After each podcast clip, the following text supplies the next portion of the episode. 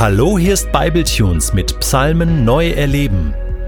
Der heutige Psalm pur wird gelesen von Hannah Renz aus der Neuen Genfer Übersetzung. Psalm fünfzehn. Ein Psalm Davids. Herr, wer darf sich aufhalten in deinem Heiligtum? Wer darf wohnen auf deinem heiligen Berg? Jeder, der aufrichtig seinen Weg geht, der Gerechtigkeit übt und von ganzem Herzen die Wahrheit sagt, der nicht andere verleumdet, seinen Mitmenschen kein Unrecht tut und sie nicht in Verruf bringt.